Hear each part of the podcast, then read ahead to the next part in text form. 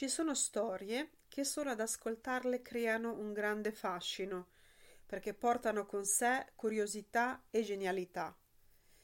Queste che vi sto per raccontare sono storie al femminile, dove troviamo declinazioni di coraggio, dolcezza, forza e ispirazione. Figure femminili nella Divina Commedia? Sì, certo. Partiamo insieme a Dante alla ricerca delle sue donne.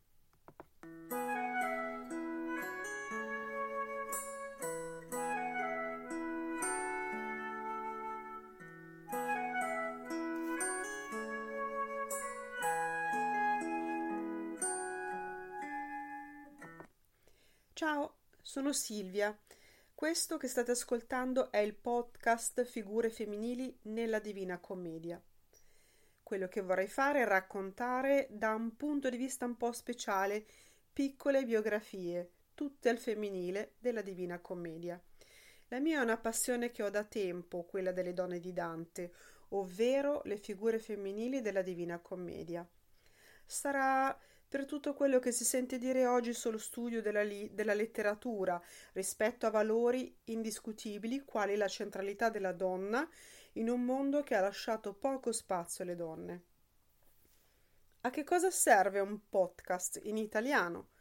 Semplice, ascoltare è importante per ampliare sempre di più le conoscenze lessicali e culturali della lingua che stai studiando. Ogni due settimane troverai un nuovo podcast con un nuovo tema legato alle figure femminili della Divina Commedia. Allora ci troviamo qui, sul podcast Le figure femminili della Divina Commedia.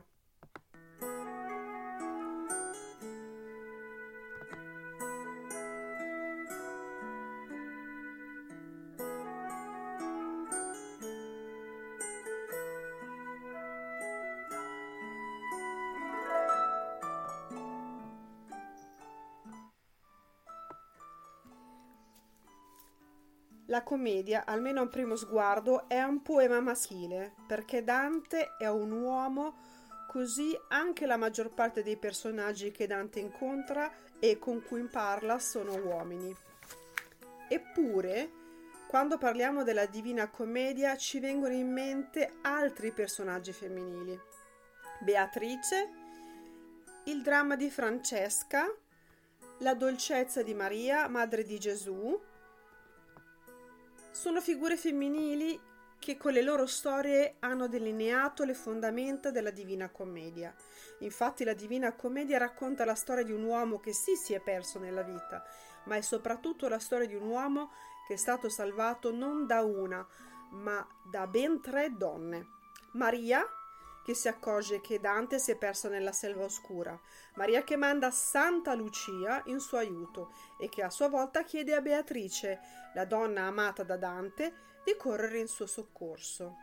Così Beatrice lascia il paradiso per recarsi da Virgilio, per chiedergli di andare in aiuto a Dante, che rischia di perdersi nella vita.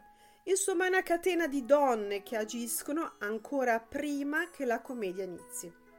Perché le donne si sono mosse prima, prima ancora che Dante chiedesse aiuto, con straordinario intuito femminile. Insomma, la Divina Commedia deve alle sue donne la sua nascita. Infatti non avrebbe mai scritta se non avesse incontrato Beatrice, perché e anche perché Beatrice l'aveva ispirato a scrivere questa storia. Senza queste tre donne, Dante si sarebbe perso nella selva oscura e non, si sarebbe, e non ci sarebbe stata la Divina Commedia. Allora, se le donne sono così importanti per Dante, perché non andarle a conoscere? Le vogliamo conoscere per interrogarle, lasciando che Dante ci porti nel suo viaggio.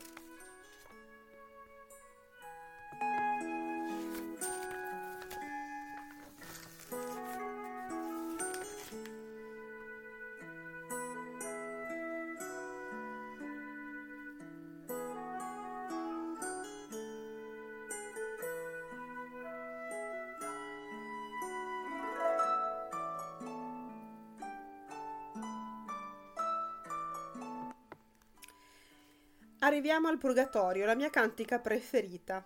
Il passaggio dall'inferno al purgatorio è un punto fondamentale, non si scende più ma si sale. Perché si sale? Per trovare tutto quello che all'inferno era perduto.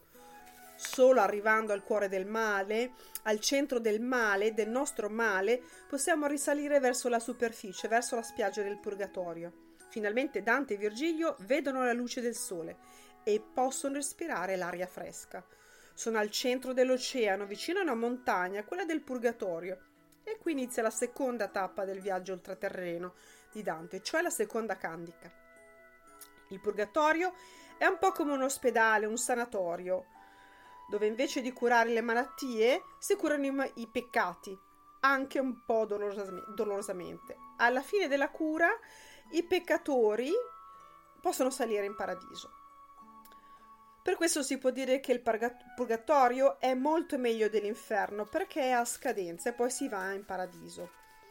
Se l'inferno è un cono, una voragine, il purgatorio è un cono che si innalza verso il cielo, per cui Dante e Virgilio salgono.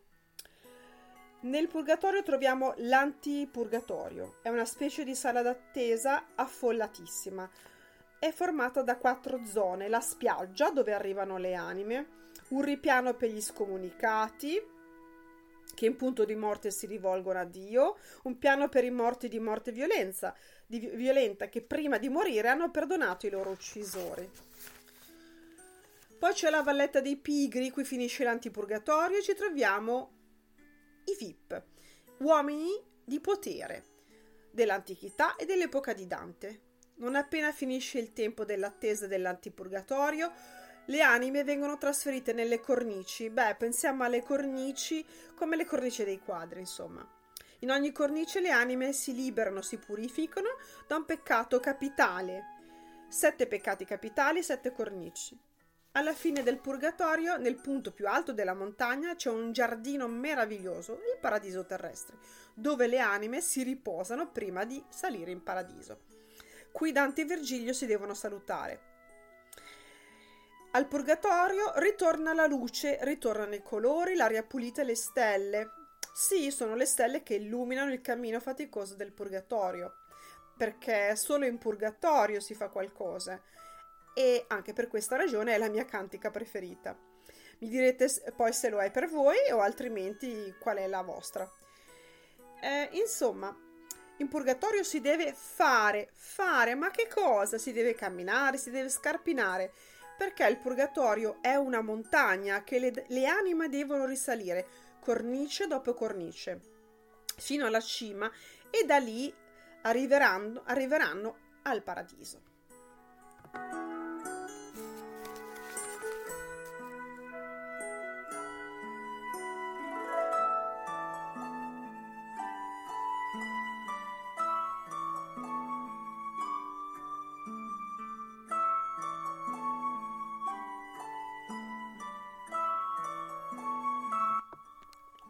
La prima donna che incontriamo nel purgatorio è la famosissima Pia dei Tolomei, che troviamo nell'antipurgatorio tra i morti di morte violenza, violenta, che prima di morire hanno perdonato i loro uccisori. Ricordati di me che son la Pia, Siena mi fe, disfecemi Maremma. Sette versi racchiude tutto il personaggio femminile di, di Pia. I suoi confini sono Siena e la Maremma, e in mezzo c'è la promessa di felicità del marito, che però è causa della sua morte. Una grande tragedia che però la istempera con la sua grazia e dolcezza. Infatti Pia parla con Dante, ma solo dopo che lui si sarà riposato. Pia è donna, ma moglie tradita. Ha una disposizione comunque quasi materna verso Dante, si preoccupa del percorso in salita che dovrà affrontare. Pia dei Tolomei, beh, la sua storia è molto nota. Va in sposa a un certo Nello, che però si invaghisce, si innamora di un'altra donna e fa uccidere Pia per averla strada libera. Insomma, la fa uccidere ge- facendola gettare dalla finestra del castello in cui viveva. Ancora oggi si può visitare il famoso Salto della Contessa, cioè il posto dove è morta Pia e dove si trova il castello, in Maremma appunto. Il personaggio di Pia non racconta molto della sua storia, chiede solo di essere ricordata. Ricordati di me, perché perché, come tutte le anime del Purgatorio, Pia chiede di essere ricordata.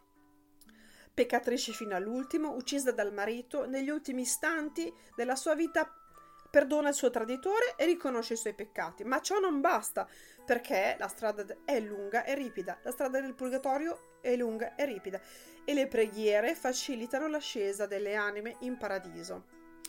Quindi vediamo qui che per Dante la morte non taglia le relazioni d'amore, al contrario rafforza le relazioni d'amore. I vivi hanno il potere di alleggerire e accorciare la strada dei loro cari. Amore, amore, questa parola torna spesso nel Purgatorio, fondamento su cui la realtà si regge. Questo è un altro motivo per cui questa seconda cantica è la mia preferita. In ciascuna delle cornici del Purgatorio si, si parla di un peccato da espiare, sette vizi capitali e un unico criterio. Quale criterio? Amore. Amore anche per male oggetto. È il motivo, il criterio unico per cui le anime si trovano nel Purgatorio. Superbia, amo sentirmi superiore agli altri. Invidia, amo le disgrazie altrui. Ira, amo la vendetta. Oppure un amore che è rivolto allo gesto giusto, ma lo ama male. Troppo pigramente accidia, con troppo vigore avarizia, amo troppo i soldi, amo troppo il cibo, la gola, amo troppo i peccati carnali, l'uomo, la donna, la lussuria. Dante sale le varie cornici, si purifica e sentirà nomi di altre donne, ma parlerà solo con un'altra donna senese, Sapia.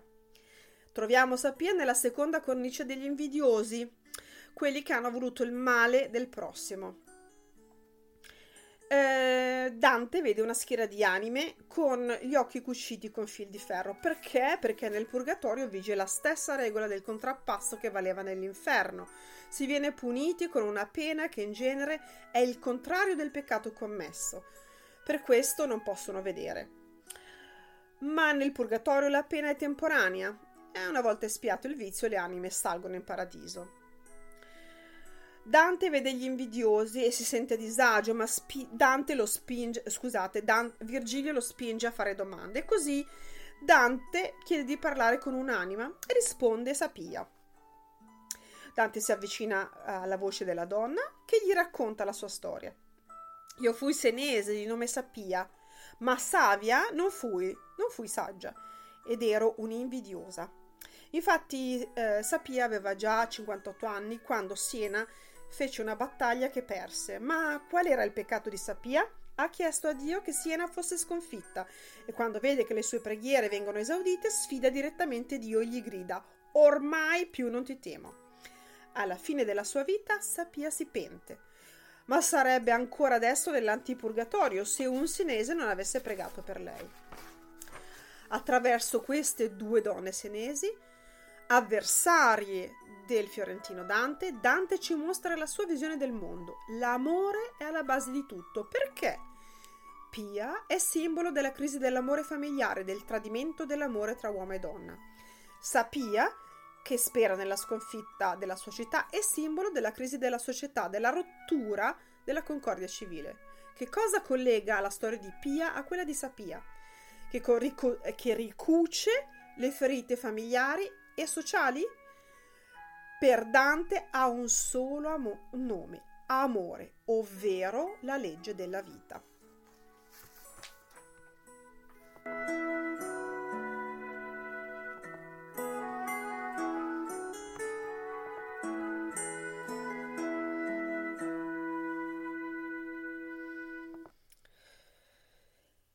Vogliamo capire con questo ascolto quali sono le motivazioni per cui Dante ha presentato più figure di donne nel Purgatorio rispetto all'inferno. Oltre a ciò, ci possiamo domandare, e la, la vostra risposta è la, la, la, la consegna, oltre alla domanda precedente: è corretto affermare che la Divina Commedia è un'opera prettamente maschile? Rispondete alla luce delle considerazioni fatte e dei vostri ragionamenti e approfondimenti personali. Grazie e arrivederci.